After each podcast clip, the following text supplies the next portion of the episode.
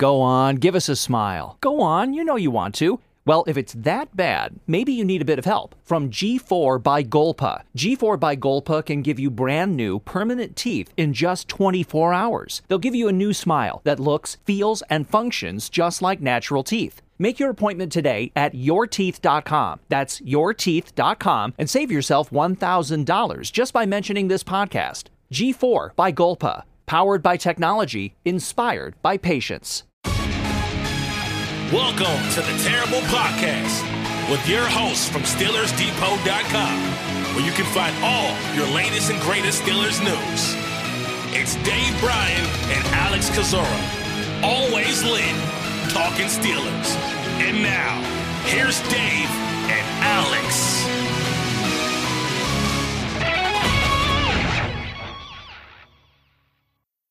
Welcome to the Terrible Podcast, Season 13, Episode 99. He's Dave Bryan. I'm Alex Kozora, SteelersDepot.com. Thanks for being back with us here this, uh, what do you want to call it here, around midnight, I guess, on a Tuesday. By the time maybe people are listening to this, Dave and I recording here about 10.30 Eastern Time on Monday, the official first day of the legal NFL tampering period. The new league year begins on Wednesday. But Dave, already two big stories related to the Pittsburgh Steelers, just to kind of recap them off the top, and then we'll dive into them more specifically. Cornerback Cam Sutton headed to Detroit, and replacing him appears to be cornerback Patrick Peterson. So Sutton out, Peterson in, and it has been a busy day at Steelers Depot.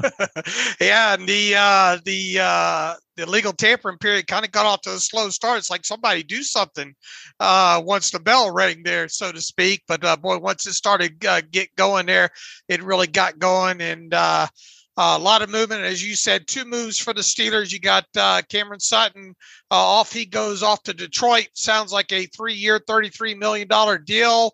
Uh, sounds like 22 and a half million. Some way shape or form and some some form of some guarantees that 22 and a half looks looks like it's paid out over the first two of the three years there. Uh, they used two void years uh, on his three year deal to help lower his cap uh, hit even more. So, you know, assuming it is as it is reported, it looks like an $11 million, uh, you know, average, average yearly value uh, for him. And, you know, good for him. I, you know, uh, you know, you hate to see that kind of player walk out door. I mean, I be upfront and honest. I, I of, of any of their top unrestricted free agents that the Steelers had going into this offseason or going in, yeah, going into this offseason, I was pretty confident they were uh, they were going to sign him, especially come out of the combine and excuse me, Omar Khan, you know, saying they've been in con- contract discussion with him, and you know, just knowing that they probably valued him as their top unrestricted free agent. And, uh, that wasn't it. They didn't value him enough, uh, evidently, and I almost wonder how much those guarantees, you know, played into this, and if this is the Steelers sort of kind of you know, once again, trying to redraw that line on if you're not a top tier, uh, you know, uh, uh, you know, top five player or so at your position, that they're going to carry the hard line with the first year guarantees. Uh, now, uh, were they? Did they have their price maybe set uh, average yearly value a little bit lower, along with not not offering mm-hmm. you know the first two years essentially guaranteed? We'll probably we'll never know the answer to that uh, overall, but uh, uh, you can't fault Cameron Sutton. I don't, I don't guess in this situation here, but once again, I'm you know uh, quite honestly, I, I, I was surprised by that because once again, I I thought he would be I thought he would be retained uh, early on in this process. I thought so too. I was becoming maybe a little less confident in that as the last couple of days have gone by, just wondering what a team, you know, external team go offer Sutton more than what Pittsburgh was willing to offer. And obviously, I talked about kind of my mixed feelings a bit uh, repeatedly on this podcast and on the site about, you know, paying Sutton top 15 type corner uh, money. I think he's now the 16th highest paid corner when you have the deletions of William Jackson and names like that.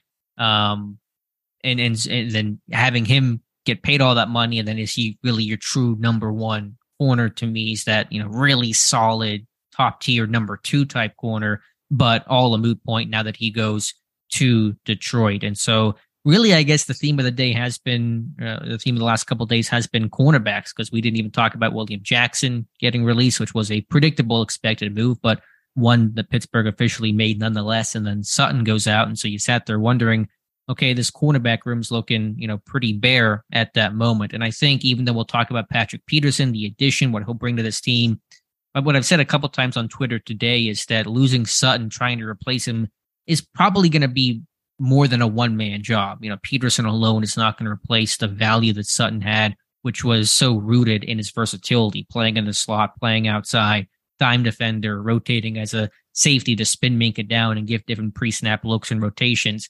And trying to do that uh, with one guy is going to be really difficult to do. And so that's where I think you're going to really feel the loss of Sutton. He played his best football last year as an outside corner, but all that he gave you flexibility wise defensively is something that a lot of guys don't have. And now Pittsburgh has to try to replace that.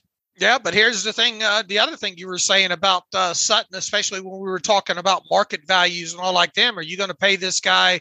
You know, I, I kept throwing out the 13 million right around there. Uh, uh, uh potential market value. Whatever you said, are you going to pay? You know, you're going to pay a guy that uh, potentially wouldn't travel or or sure. wouldn't you know wouldn't wouldn't wouldn't switch sides all that much. Well, the guy that you signed, uh, you know, I don't want to say replace one for one because I think you did a good job of, of, of, of reviewing all that Sutton gave your defense. But you did get a guy, a very experienced guy. Obviously, everybody knows the name of Patrick Peterson. Heck, go about five years ago, and everybody you know was clamoring for for him to sign with the Steelers then. But uh, you get a guy that has has has more than been around the league, knows how to play, uh, uh, good locker room guy. Uh, at least from what I can tell, pretty good communicator uh, in the back end of the defense. But here's a guy that, uh, and I we'll get into what we've watched of tape so far here.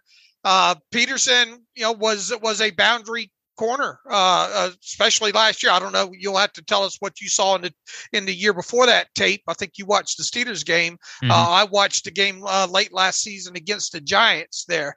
Uh, but a, a, guy that can definitely play both sides, and you know, technically, if you needed him to, he could be a guy that travels uh, against the team's you know number one.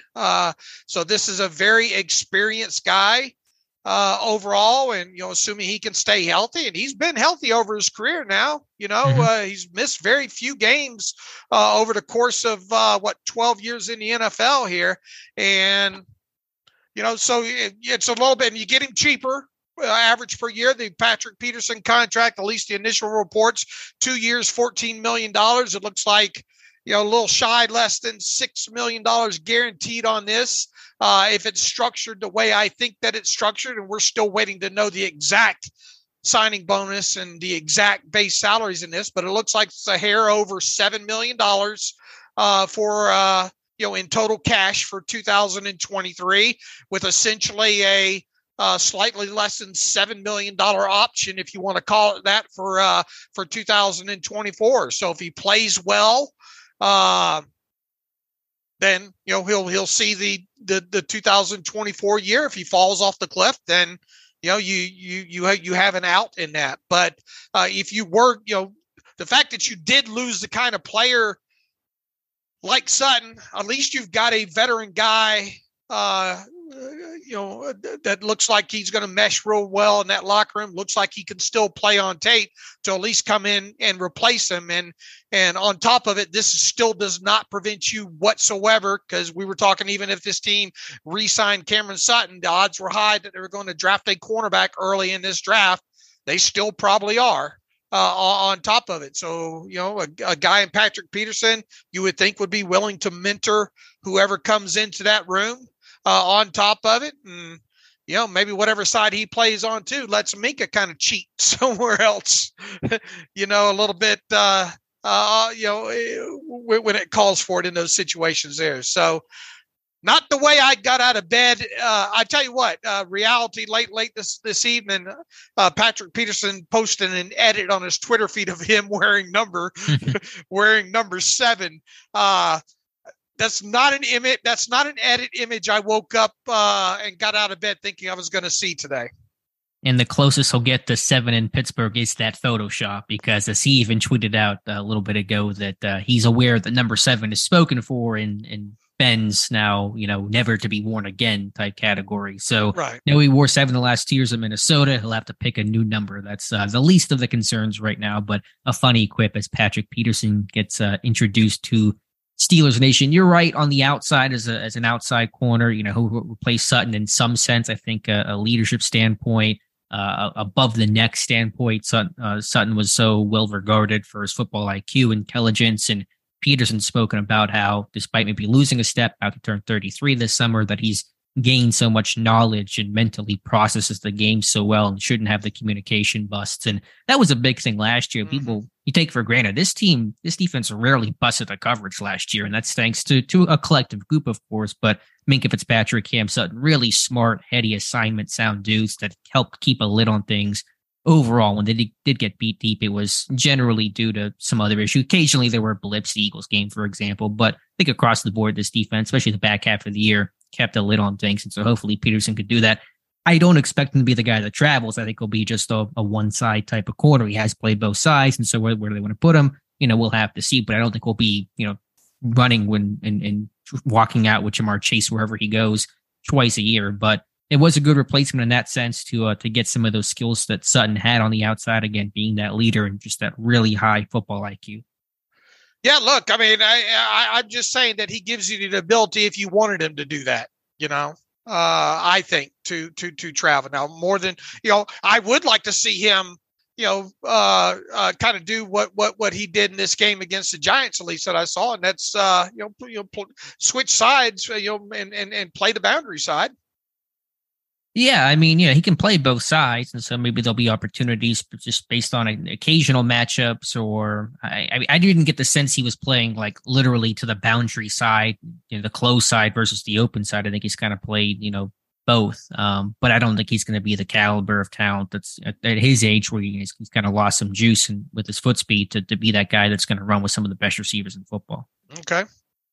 Um, so, what are the thoughts here on? Well, you want us to kind of focus more on Sutton briefly, or just talk about Peterson, or kind of combine uh, both moves because they feel so intertwined? Well, I mean, I mean, what he's out the door now, so you know, what, what, what, what, what less is? I mean, what's more to talk about there other than wondering why the why they weren't able to re-sign him? And you know, as you mentioned, you know, you are you are going to be tasked with how do you replace now some of the things that he gave you in certain packages? Right. To me, the big question is who's your slot cornerback on all these right. pass downs next year? And Arthur Maulet's still a Steeler, and he's that rundown type corner that's out there against 12 personnel and first and 10, but he's a guy that cannot be out there end to half, end the game, third and five plus. And who do you replace him with last year? It really was a lot of Cam Sutton. James Pierre would kick out on the outside. Um, Tre Norwood has done that role a bit more his rookie year, but he's got to just make the team next year after coming off a disappointing 2022. And so there's really no internal guys that can play that slot. Levi Wallace really can't. James Pierre definitely cannot play the slot. And so that's something that I think has to be addressed. But to the point you made earlier, certainly this team is going to uh to, to draft a cornerback and you're going to see cornerback mock in the first round, probably even more than you were before, which is already quite a bit. So Peterson is not going to preclude this team at all from drafting a corner high. Yeah, I guess the only question is: Is Joey Porter Jr. there, or isn't he? I mean, it was already the uh, pretty much has become the leader in the clubhouse. I think uh, before today, and uh, uh, you know, we'll have to see obviously how some some you know, maybe the the uh, the top 16 picks shake out the rest of the way.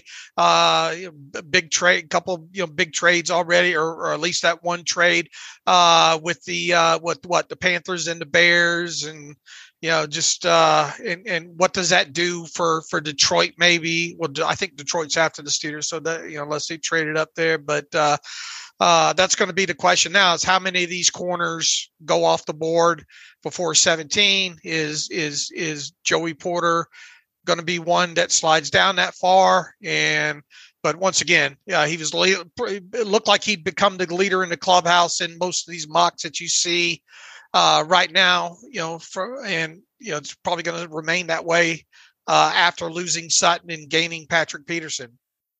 Yeah he's going to look like tyreek hill in that whenever he ran 100 meter dash this this weekend. You know, just so out in front of everybody else. It's Porter and the rest of the field. It's going to feel like when it comes to mock draft and projections. The good news is this year's cornerback class is as strong as basically any other position in the draft. Maybe right up there with say tight end and the top heaviness of that quarterback class. that has four guys that may go top 10, but cornerback is super deep, first round. But even if it's not first round for whatever reason, or Porter's not there, there are a ton of other options. We've already talked about some. We'll continue to discuss um, whether you're talking Cam Smith from South Carolina, Deonte Banks, Maryland, Julius Brents from Kansas State. It's a really strong corner class. And so you're going to find talent, I think, even in day two with that 32 pick, that 49 pick. And that's going to give a great opportunity to bring somebody in um, how much of that of an impact they'll have right away, we'll have to see. Obviously, nobody can guess that uh, so far out, but um, the good news is it's a really good year to need a cornerback. Right, right. And they're going to come away with at least one. And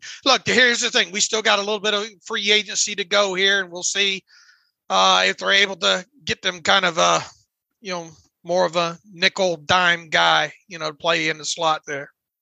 Yeah, I'll have to do more research on who some of the top guys are. I saw, and I know that we've talked about him some, and I think Tyler Wise was tweeting about him earlier today. Clark Phillips from Utah, even Cam Smith. I, I listened to an interview with South Carolina's pro day was today, and they talked about uh, he talked about how some teams are trying to project him inside as a slot corner, and so that's a I think a guy people should really consider. Cam Smith from South Carolina, um, although Pittsburgh not at that pro day today, at least in terms of Mike Tomlin. We'll talk about that here in just a little bit, but um, yeah, can you find that slot type? Because again, Maulet cannot be your every down guy. They tried that for a brief time last year and it was a really bad experience. And so there's got to be something else there. Right. So, well, and it doesn't look, is there much out there in free agency right now at this point? Probably not. Right.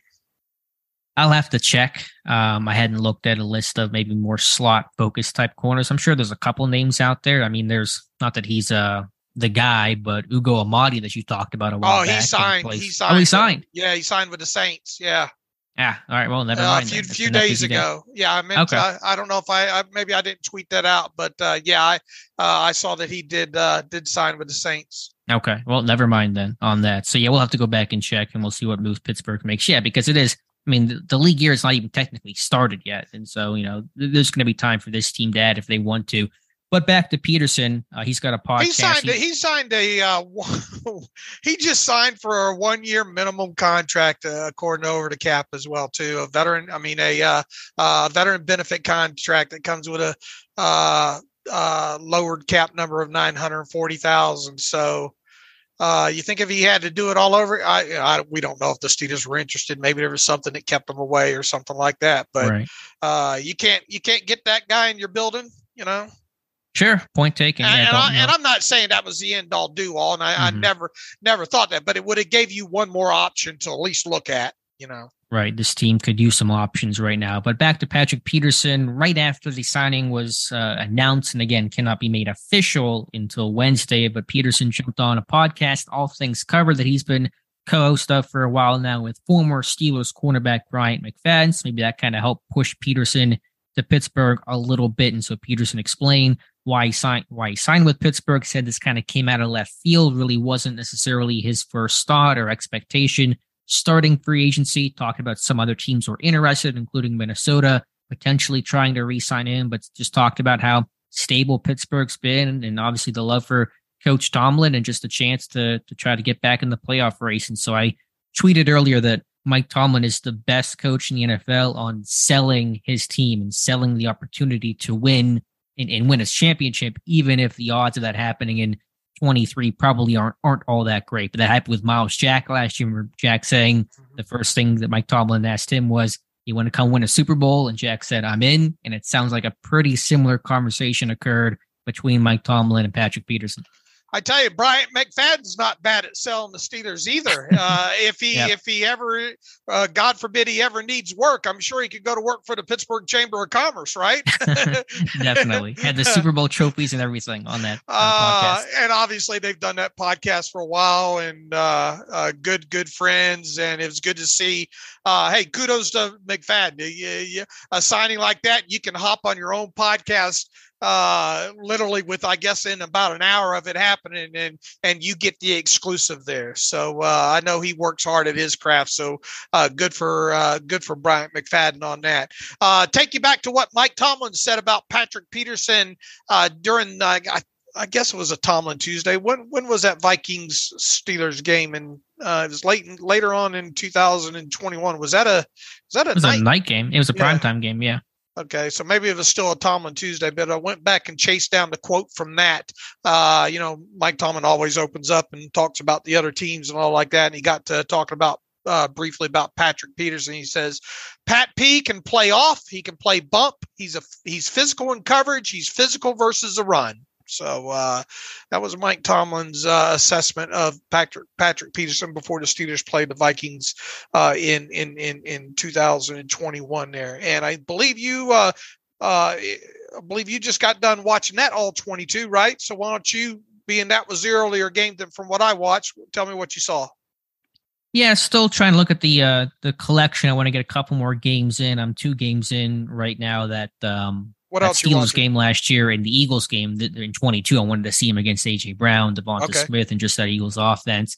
Obviously, you're seeing the football IQ, um, reading, diagnosing. Um, you know, tr- you can't run a double move on this guy. He's going to know what you're doing and just that football IQ and film study tendency and where routes break. I mean, he is able to to diagnose the out and ups and the slant and goes and all that kind of stuff, and really mirrors that those, those things really well. Um, he's a guy that um, is probably better in zone than man right now. I know that some of the metrics say that Minnesota was one of the most zone heavy teams last year, and Pittsburgh one of the most man heavy teams. I know some of the chatter from Vikings fans was this guy in man coverage. The times that Minnesota ran it last year, not at his best football, and I think you see some of that. My concern with Peterson is those those receivers who can change speed and tempo and have that second gear at the top of their route. I saw that with Diontae Johnson, for example, in that uh, game two years ago. Gave Peterson some fits. He can still run a little bit, but when guys it makes it look like they're going to break down a bit, not on a, on a double move, but just kind of changing speeds and tempo. Can Peterson kind of have that gear to get going again?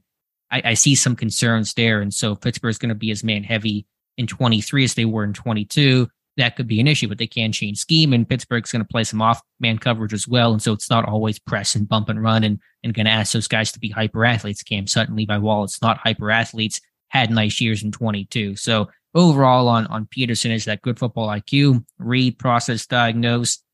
Can he just handle some of those really bursty, you know, changing tempo receivers? That's where I start to get worried.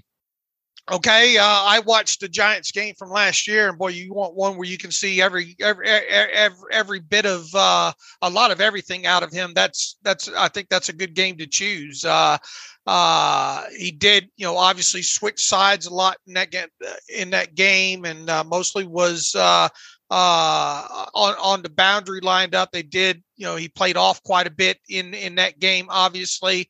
Uh, and but you know, right from the get go, I you know you see him uh, on an out uh, do a speed turn and get there about the time that the ball uh, is there. On the flip side, that game has good, bad, and and and every everything in between when it comes to uh, Patrick Peterson, in my my opinion.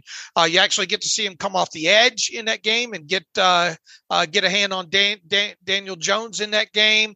Uh, you get to see uh, charged with a touchdown in that one. Looked like there might have been some mis- miscommunication on that one. I thought he probably thought he was going to pass it off there, but then had to keep uh, running with the receiver and then gave up the touchdown uh, in, in a red zone opportunity on that. You do get see a little bit of that double move that you talked about that him get uh, get beat with. I think whoa, one of them he was thrown at, and the other one, uh, the other the other one I, I, I have notated he I don't think he he did get notated at, but I do think uh, he does maybe have a tendency to kind of bite on that, and then once again, uh, when he gets going the other way, uh, will some of these better wide receivers with with with that that, that can switch gears uh, keep that separation on him. Uh, uh, conversely, there's a great interception by him with him undercutting a route in the middle of the field on that. Uh, that's good. Uh, pass breakup.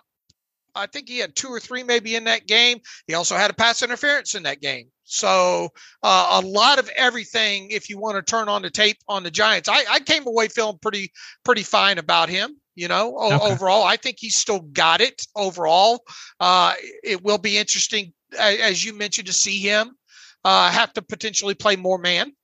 You know, so mm-hmm. That I think would will be the the biggest question overall with him. I think is how does he transition to potentially more man situations and that's really about i think I, I, come away with the only only real question about him you don't really get to see him tackle all that much uh, in in in that game overall uh it was one instance of uh uh him being pretty physical with a wide receiver right close to that mark where you're not allowed to hit them. Mm-hmm. You know, after they uh, released the ball, wasn't thrown that way, but he knocked the receiver down on the ground in that that instance there. Uh, once again, I think two or three pass breakups in that game had the interception.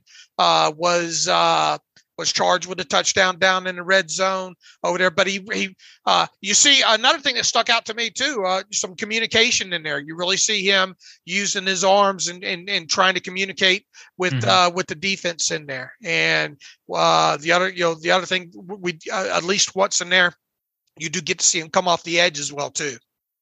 Yeah, I, I think just to, to I think with the double moves, I think he does a good job to not not bite on them. I mean, everybody sometimes will occasionally get beat, but I sure, overall, and he had help. He had help on the one, uh, right? You know, uh, over the top to his side. Uh, although the safety was a little bit late, I, I, you know kind of think going over there, and it ended up being incomplete on, on, on the one specifically that I'm talking about there. But uh, you know, he he he did bite down low on it. You know. Yeah, I mean sometimes the scheme allows you to be aggressive if you know you have help there, and sure. so you're you're more willing to maybe you know give something up vertically. I think overall, just in, in, the in the two games that I've watched so far, maybe if I watch more, I'll come away with a different opinion, and I'll definitely go back and watch that game. But I thought he has a really good understanding of again where routes break and double moves because if a route doesn't break at a certain depth for that route to be run, then you know it's just you know a, a sure. dummy break basically, and you're not going to uh, fall for it. But I think you know, and he's, was, he's done it for 12 years too, and against right. some of the top top wideouts in the league as well too. So yeah, that that's that comes from experience of just getting beat probably when you were a rookie or in second year guy and learning. Okay, this is this is how you play football. And he talked about you know losing some of that speed but gaining it back when it comes to knowledge and processing and just general football IQ. So I think he'll be good there. Again, when you talk about some of these routes that you know, some of these guys come off their, their route a little bit slow um, on post to try to, you know, fool which way this thing's going to go. And then they really burst and, and they're running a post. I think James Washington in that Vikings game had a touchdown on a post where he kind of, you know, created space at the top there. So he stuck, stuck his foot in the ground and, and, and took off to the middle of the field. And, uh, Peterson had trouble keeping up. And so you kind of worry about in those moments, not double moves, but just changing speed and tempo. Again, I think that's going to be the concern if Pittsburgh's going to play a lot of man coverage in 23 once again, I, I have only had the time to watch the one game, and and that was the Giants game, and I I didn't come away with a sinking feeling or anything like that from that one game. So uh, obviously, by the time hopefully by the time next Friday or by the time Friday rolls around, I'll have a couple more from last season uh, under my belt there. But uh, uh, I, I don't.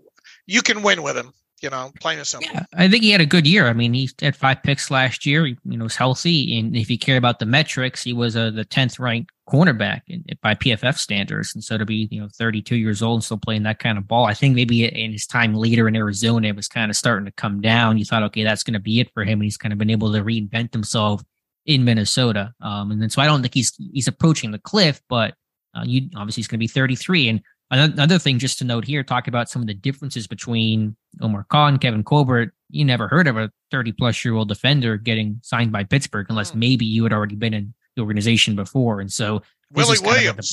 yeah, like a Willie Williams. So, this is a, a pretty big departure there to have that kind of age. That's why I never even thought about him, just because I was right. going to assume until proven wrong. And now we're changing our mindset that 30 plus defender, not going to be the guy in Pittsburgh. But obviously, uh, welcome Patrick Peterson. He's, he's 32. Well, that's one of the things we we talked about with the change over to, to Khan, right? What's what are some of these things that that that that are potentially going to change? Uh, uh, and look, it, it doesn't sound it sound like this came together pretty quick, right? With him. Yeah, he says he was it came out of left field, was not expecting it. So yeah, it seems pretty quick. So, you know, are we to assume that the Steelers maybe thought they were in this thing with Sutton until they weren't?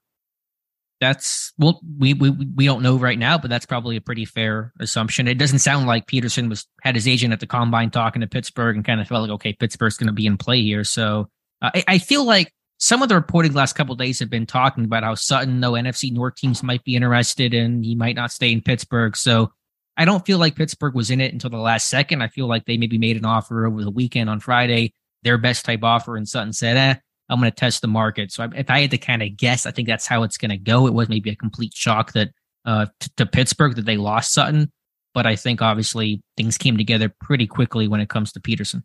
In other words, once they knew they was out with, uh, they, you know, and who knows, maybe they had uh, a couple quick conversations with Peterson's agent, just testing them, you know, uh, ahead of time, and just in case something did fall through. But the the the, the way I kind of take this was okay. Uh, uh, Sutton, you know, Sutton wants us to top this offer or whatnot. We're not going to do it. Uh, who's who's who's the first guy on our call list? You know. Right. And even Peterson, when he was speaking with McFadden, said some of the details still had to be ironed out. And so it doesn't sound like this deal was kind of already in place and discussed a while ago. And that, you know, because everybody talks before the legal tampering period. And so it does kind of feel like it was still being put together, even though there was kind of a verbal agreement about maybe some basic framework and structure um, of the contract. So again, we'll never know for sure. And Peterson's in Pittsburgh, and, and really that's all that matters. But that's kind of my read on the situation. Here, here, here's the thing about him on that Giants tape as well too. You really don't. I mean, uh, get to see him, you know, uh, uh, attack the run or anything like that. You know, so you don't get a really good good sense about run defense from that one one game tape. I'll tell you this: uh, he, you know, he wasn't the first one to the pile mm-hmm. uh, all, all, the time, but you know, he he's still. I mean, look, he's a big dude, right?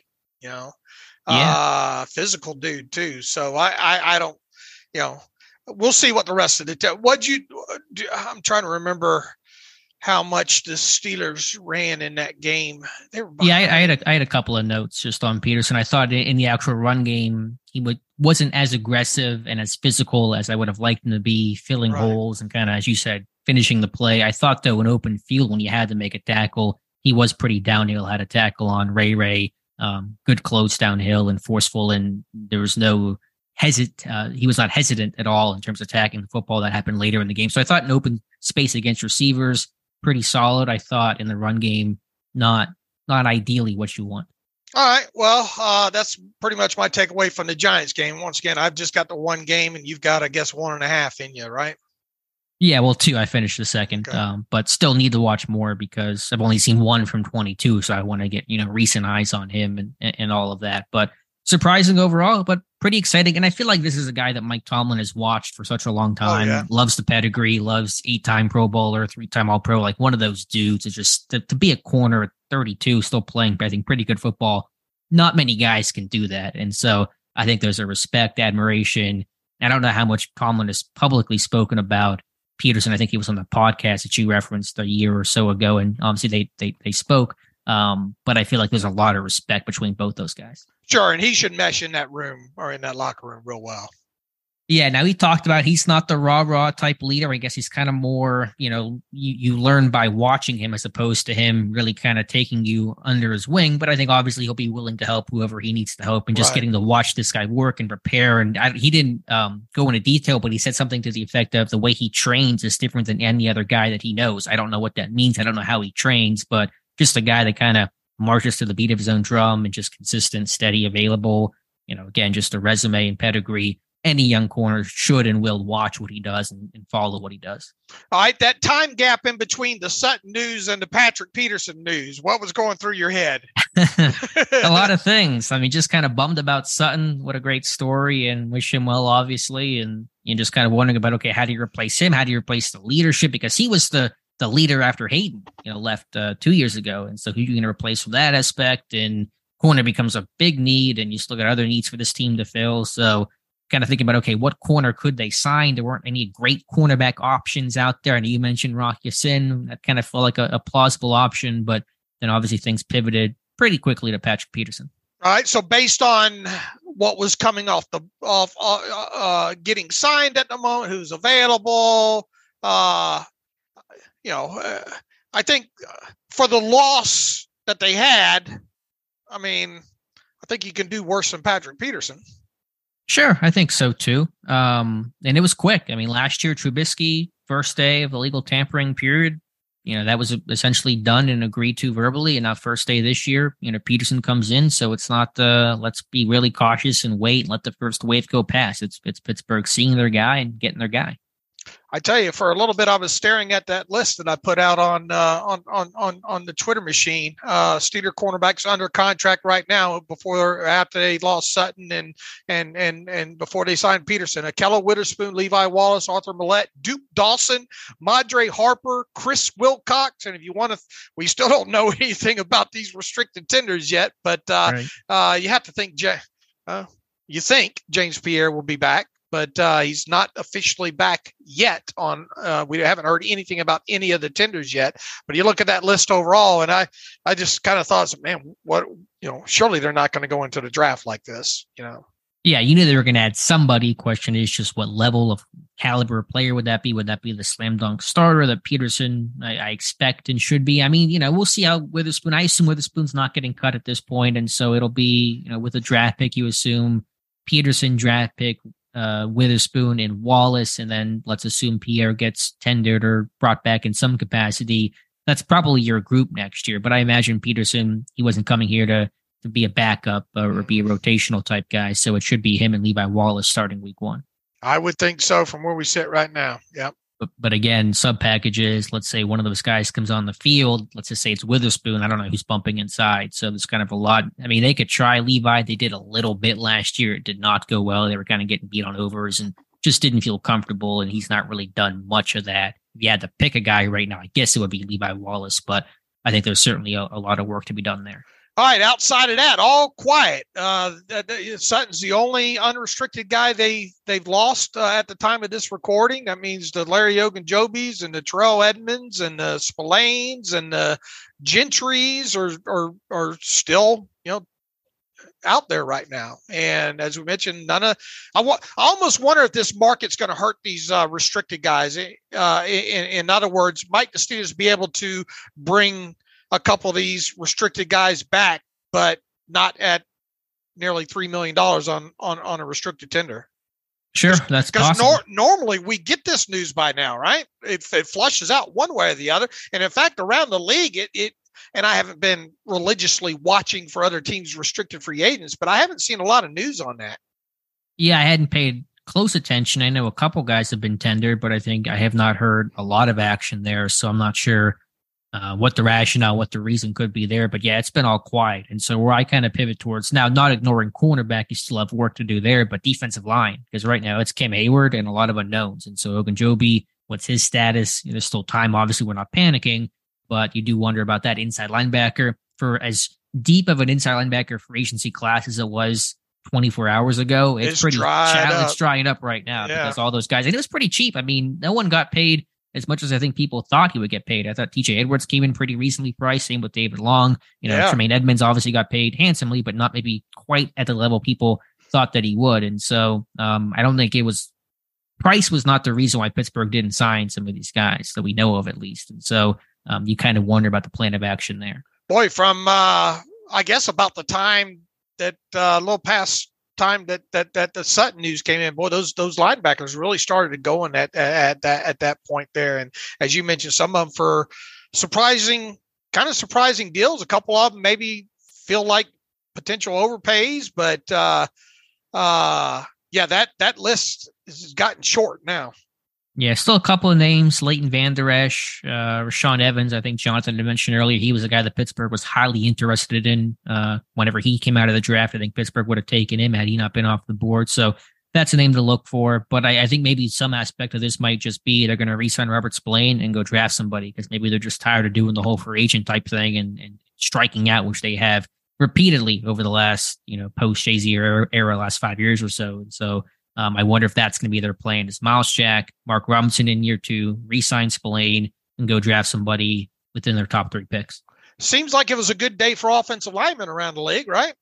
It always is in free agency. There's that offensive line tax when it comes to free agents because it's there's such a scarcity there. You're going to have to get paid, and so Chris Lindstrom got you know 105 million dollars, and Mike McGlinchey getting paid out there, and in Denver. Um, Nate Davis going to Chicago. Andre Dillard getting a pretty good contract for Tennessee. So your offensive linemen are always costly because there's such a so few players out there that have experience, have talent, have youth. Usually there's somebody's missing in, in some aspect there. And so the guys that are quality get paid and probably a bit overpaid just because of the supply demand aspect of offensive linemen. And I guess other news kind of related more to the AFC. Uh, Calais Campbell cut loose by the uh, Ravens early in, in in in in the day.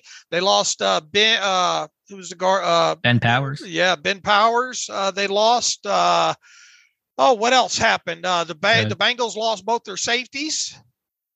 Yeah, Jessie Bates to Atlanta, Vonn Bell to Carolina, Javon Hargrave to San Francisco. Apparently came down to Cleveland or San Fran. So we thank you, the 49ers, for signing him. Didn't want to see Hargrave and, and face him twice a year. And Hargrave, what, 20 million per year? So hats off to him. And it sounds like, according to Ian Rapoport right now, the Browns are expected to sign former Vikings defensive tackle Dalvin Tomlinson. Ooh. All right, that's a big, big run stuffer right there. So right. they need a D line help. It's been the talk all off season in Cleveland is they got to shore up that defensive line. Andrew Berry was too analytical and not uh, valuing that position enough. I know you talked about Tomlinson a bit. Now you got to see him twice a year. All right, and looks like Dre'Mont Jones earlier in the day to the Seahawks. I mean, Larry Ogunjobi's got to be up on the near the top of that list now, right? Yeah, I'm not sure who le- who else is uh, left. I'm sure he's probably one of the better names, but one and a half sacks last year. I know you know it's not the sale end all, but these guys get paid for sacks. That's why Chicago was going to give him a bunch of money, and so that might be hurting his market a little bit. Uh, let's see here if I can highlight real quick some defensive tackles. Uh, Zach Allen, but Zach Allen getting paid by Denver oh, too, and, he, and he's going to get paid a lot. Yeah. But that was more than what I thought it would be. Yeah, good for him too. He's he, yeah. he's uh, good for him. Uh, let's see. I think uh, what Fletcher Cox still out there. Do you see mm-hmm. anything on Fletcher Cox? David? Uh, no, he signed. No, he signed Falcons. with Atlanta. Yeah. Uh, Brockers, who's 33, I think is still out there. Ioannidis, A'Shawn Robinson, two yeah. guys that I've been targeting. Yeah. Uh, Rankins, did he go anywhere yet? No. I don't think he did. What about Jordan Phillips with the Bills? He's still out there. He's on a void, and they've had interest in him in the past, right? I think they tried to claim him a couple, yeah. Years, more than a couple years back. So yeah, that's a big guy in the middle. Uh, you start getting past that though. Uh, David uh, or Derrick and uh, Nnadi from uh, the Chiefs, I think, still unsigned. Okay. Yeah. I mean, we'll see what Ogunjobi gets. He'll get paid decently. Yeah. I don't know exactly what that number is going to be. I don't know. I think it'll be, you know, six, seven, eight million about what he got this past year. But again, I think he's looking multi year. He wants that two, three year deal. Doesn't want to do the whole one year deal thing. That's what he had to accept this past year in Pittsburgh. So I think he's looking for that long term commitment, at least the illusion of long term commitment. All right, at seven million dollars uh, APY for Patrick Peterson, that going to be the most expensive uh, free hmm. agent the Steelers signed this offseason. Yeah, I'll say it is. I, I said, and now I didn't anticipate them losing Sutton, so I'm kind of maybe being a little uh, loopholey here. But I thought they were going to have kind of a splashier signing than, than maybe what some people thought. It wasn't going to be all dumpster dives, and so I'll say that's their their big offseason signing. Yeah, uh, you would think at some point here they're going to start turning to their own, right? Yeah, I'm really surprised. Nobody else, not even a Gentry. Right. Is there concern about Gentry getting paid a bit more because we just saw that Josh Oliver get seven million? He's regarded. We I mean, talked about got, that. He's got fewer catches than Gentry, regarded as a good blocker, and I'm not. You know, that was an eye popping deal. And obviously, Gentry's not going to get that. At least I don't think. But Jesse James got paid more than we thought. Does Oliver get paid more? I know it's a good tight end class. It's a good overall, tight end class, though. But is Gentry going to get even if it bumps him up a little bit, an extra yeah. million or two? Just a thought that, that I certainly can't escape. Right. Uh, yeah, this thing will. I, I know uh, today was a busy day, but uh, this thing will probably crawl to a. But uh, by the time Wednesday, by the time the real signing period starts, this thing will probably crawl crawl at that point. You know, but they got to get some of these guys re-signed. I mean, if they let if all these guys are hitting the market, some of them may return, but mm-hmm. I mean, they're gonna they're gonna lose just chunks of this roster. Spillane and Edmunds and Kazee and Gentry, and just the list goes on and on. I mean, you look look look at the list, right? Ogunjobi, uh, yeah. uh, uh, they're not going to re-sign Devin Bush, we don't think. Chris Wormley, obviously, later in the summer. Derek Watt still out there. Uh, Edmunds, obviously. Spillane, Kazee. Uh, man, get get Kazee and Edmunds locked up now. Uh, who else we got here? I mean, I think that's the, and then there's the That's the- tenders too. What's going to happen with the tenders? right. Um, but again, I, I think in terms of where my primary focus looks at now is defensive line because who do you have? I mean, Right. honestly, And we've Hayward- said we've said that you know Right. all, all all off season. You know, even if you bring Ogunjobi back, though, you know you're still going to address that in the draft. Oh, what about Mike Tomlin? Where's he going to be tomorrow, Alex? He's going to be at Clemson. Shock, shock there. Yeah, Bryant McFadden kind of spilled the beans there talking with Peterson. Said that Tomlin had texted McFadden that he was really excited to bring in Pat Pete, but said that he's at uh, Clemson. And I imagine he's probably just getting done with a meal with all the top names there Bryan Bresee and Trenton Simpson, Myles Murphy, etc. So it has been. I've been really frustrated trying to find some of these Steelers guys. They're hiding really good this year. Um, but at least we'll have that on Tomlin, and and I assume some other Steelers will be joining Tomlin tomorrow. Tell them about the uh, uh, incoming uh, draft pre-draft visitors we know of right now. Yeah, we're at three right now. Offensive tackle Dawand Jones from Ohio State, uh, defensive lineman Gervon Dexter from Florida, and one that just came in today on Monday morning. It was O'Cyrus Torrence, the guard from Florida. So two two Gators coming in, and then the big man Dawand Jones from Ohio State. So it's only three names out of thirty, but a pretty clear theme so far of the big trench guys. All right. Uh, what else? Uh, Well, I do want to mention just quickly on Torrence. You know, we talked about with Dexter that there's that connection between Carmichael Dunbar, the son of Steelers defensive line coach Karl Dunbar, who works at Florida. Well, before Dunbar went to Florida, he was at Louisiana, and he also said Louisiana O'Cyrus Torrence, and he transferred in 2022, uh, like Dunbar going to Florida in 2022. So if there's one guy that knows O'Cyrus Torrence as well as basically anybody, it's Carmichael Dunbar, the son of Karl Dunbar. So some extra insight there. connecting the dots and, the, and playing the blues clues. That's what we do. That's what we do for sure. Uh, anything else, Dave? I'm just kind of trying to look through right now. Yeah, I don't want to run this too long because the news cycle will uh, catch up with us here pretty soon. But I, you know, we just wanted to get on. We we chose not to have a podcast earlier today because nothing had happened really since Friday, and uh, we knew. Uh, what about uh, Tomlin on the uh, Ben Roethlisberger podcast? That's that's Yeah. another thing why we held off for the, for Right. the morning show. Still listening through, but um, you know, obviously Ben didn't want to ask any too touchy questions about you know current day events. It it does sound like though Tomlin on the competition committee. I think Matthew's going to write this for the morning for Tuesday morning that the the league is probably not going to do anything with the whole Eagles you know quarterback sneak tush push situation. Mm. It sounds like they're going to let the league try to they're going to let defenses see how they can counter that this year in 23. And they still can't really stop it. Then maybe it gets revisited uh, two years from now. And so Tomlin said that he's talked to some defensive guys, and basically the defense's best counter to this is going to be push back. And what that looks like, I'm not quite sure, but it's going to be a rugby scrum, I think, in 2023. Okay, and I did see a little bit on. I haven't even gone to look at the official release of what's you know uh, was was brought up by all the teams, but uh, there seems to be talk about maybe only having one cut, right? Should be no cuts. That should be the rule. But I'll take. They had that a couple years ago where I think they only had one cut. Then they reversed it. I think during COVID to try to you know reduce roster sizes and I guess exposure. And it just it's all dumb. Um, who was the team? I think it's it the Eagles or the Panthers that want to try to bring back the number zero, which I'm all for. People should be able to wear number zero. Yeah, yeah, I, and I think they want kickers to be able to wear whatever, right? Pretty much. Oh, right, I didn't even see eight- that. 80s, 90s, or something. I think I Ooh, saw. that's a strange sight. Yeah.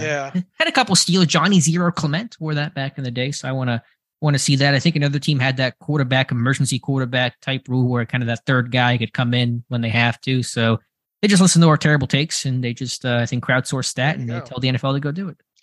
All right, what else uh, we got? Uh, infinite scrolling, uh, we think, is now implemented on SteelersDepot.com. So there might be a few bugs that we try to work through on that, but we've had some people reach out and ask us about that. We've tried we uh, we didn't pick the ideal time to do it, but uh, we we think we've worked through most of the problems. So hopefully you're enjoying the front page. Uh, we get so much work done, so many posts up in a day that are falling off the front page, and hopefully the infinite scrolling will make it easier for for, for people to find info and not have to especially if they're on mobile of, of using the pagination at the bottom or anything like that. So, all right, shall we be back at it possibly on Wednesday at yeah, or whenever I guess more news breaks, who the heck knows what'll happen. I imagine there's going to be some movement here in the next 24, 48 hours, even if it is just re-signing some of those guys. And so we'll keep you posted for sure. But uh, a fun first day, Dave. uh, you got a film room on PP coming in the morning, right? Yeah, Patrick Peterson, just kind of be a broad review. I'll go through a couple more games tonight, just give some initial impressions. I think I was talking with Owen Straley, some he wants to do something more specific. I don't know exactly what that's going to be yet. Um, but Owen's going to probably do some film and breakdowns, and those are always fantastic. And yeah, yeah. tip of the hat to uh, Scott Brown, our editor, starting right. today, and uh, talk about getting thrown in the deep end. He had a, an eventful day, but did a great job. We're happy to have him on board as the site's first ever full time editor. Yeah, absolutely. And I don't think he's quit yet. And boy, it was a busy we'll day. Find tomorrow. it was a busy day to start. Yeah. Uh, obviously, uh, happy to have him on the staff. Good job, Alex. Good job by the crew. Good. Uh, thank you to everybody who uh, visited the, the, the the site and uh, interacted with us on Twitter on Monday. Alex and I'll be back when we're back, and probably probably Wednesday at some point, I would think. And uh, in the meantime, who knows? Maybe we'll be doing another one of these tomorrow night. I don't know. Uh, follow me on Twitter at Steelers Depot. Follow Alex on Twitter at Alex underscore Kozora. Follow the show at Terrible Podcast. Email the show, the Terrible Podcast at gmail.com. If you like what we do and want to donate to the cause, SteelersDepot.com. Hit the donate button, upright navigational bar. Also, if you'd like an ad free version, SteelersDepot.com. Hit the ad free button, upright navigational bar. As always, thanks for listening to the Terrible Podcast with Dave and Alex.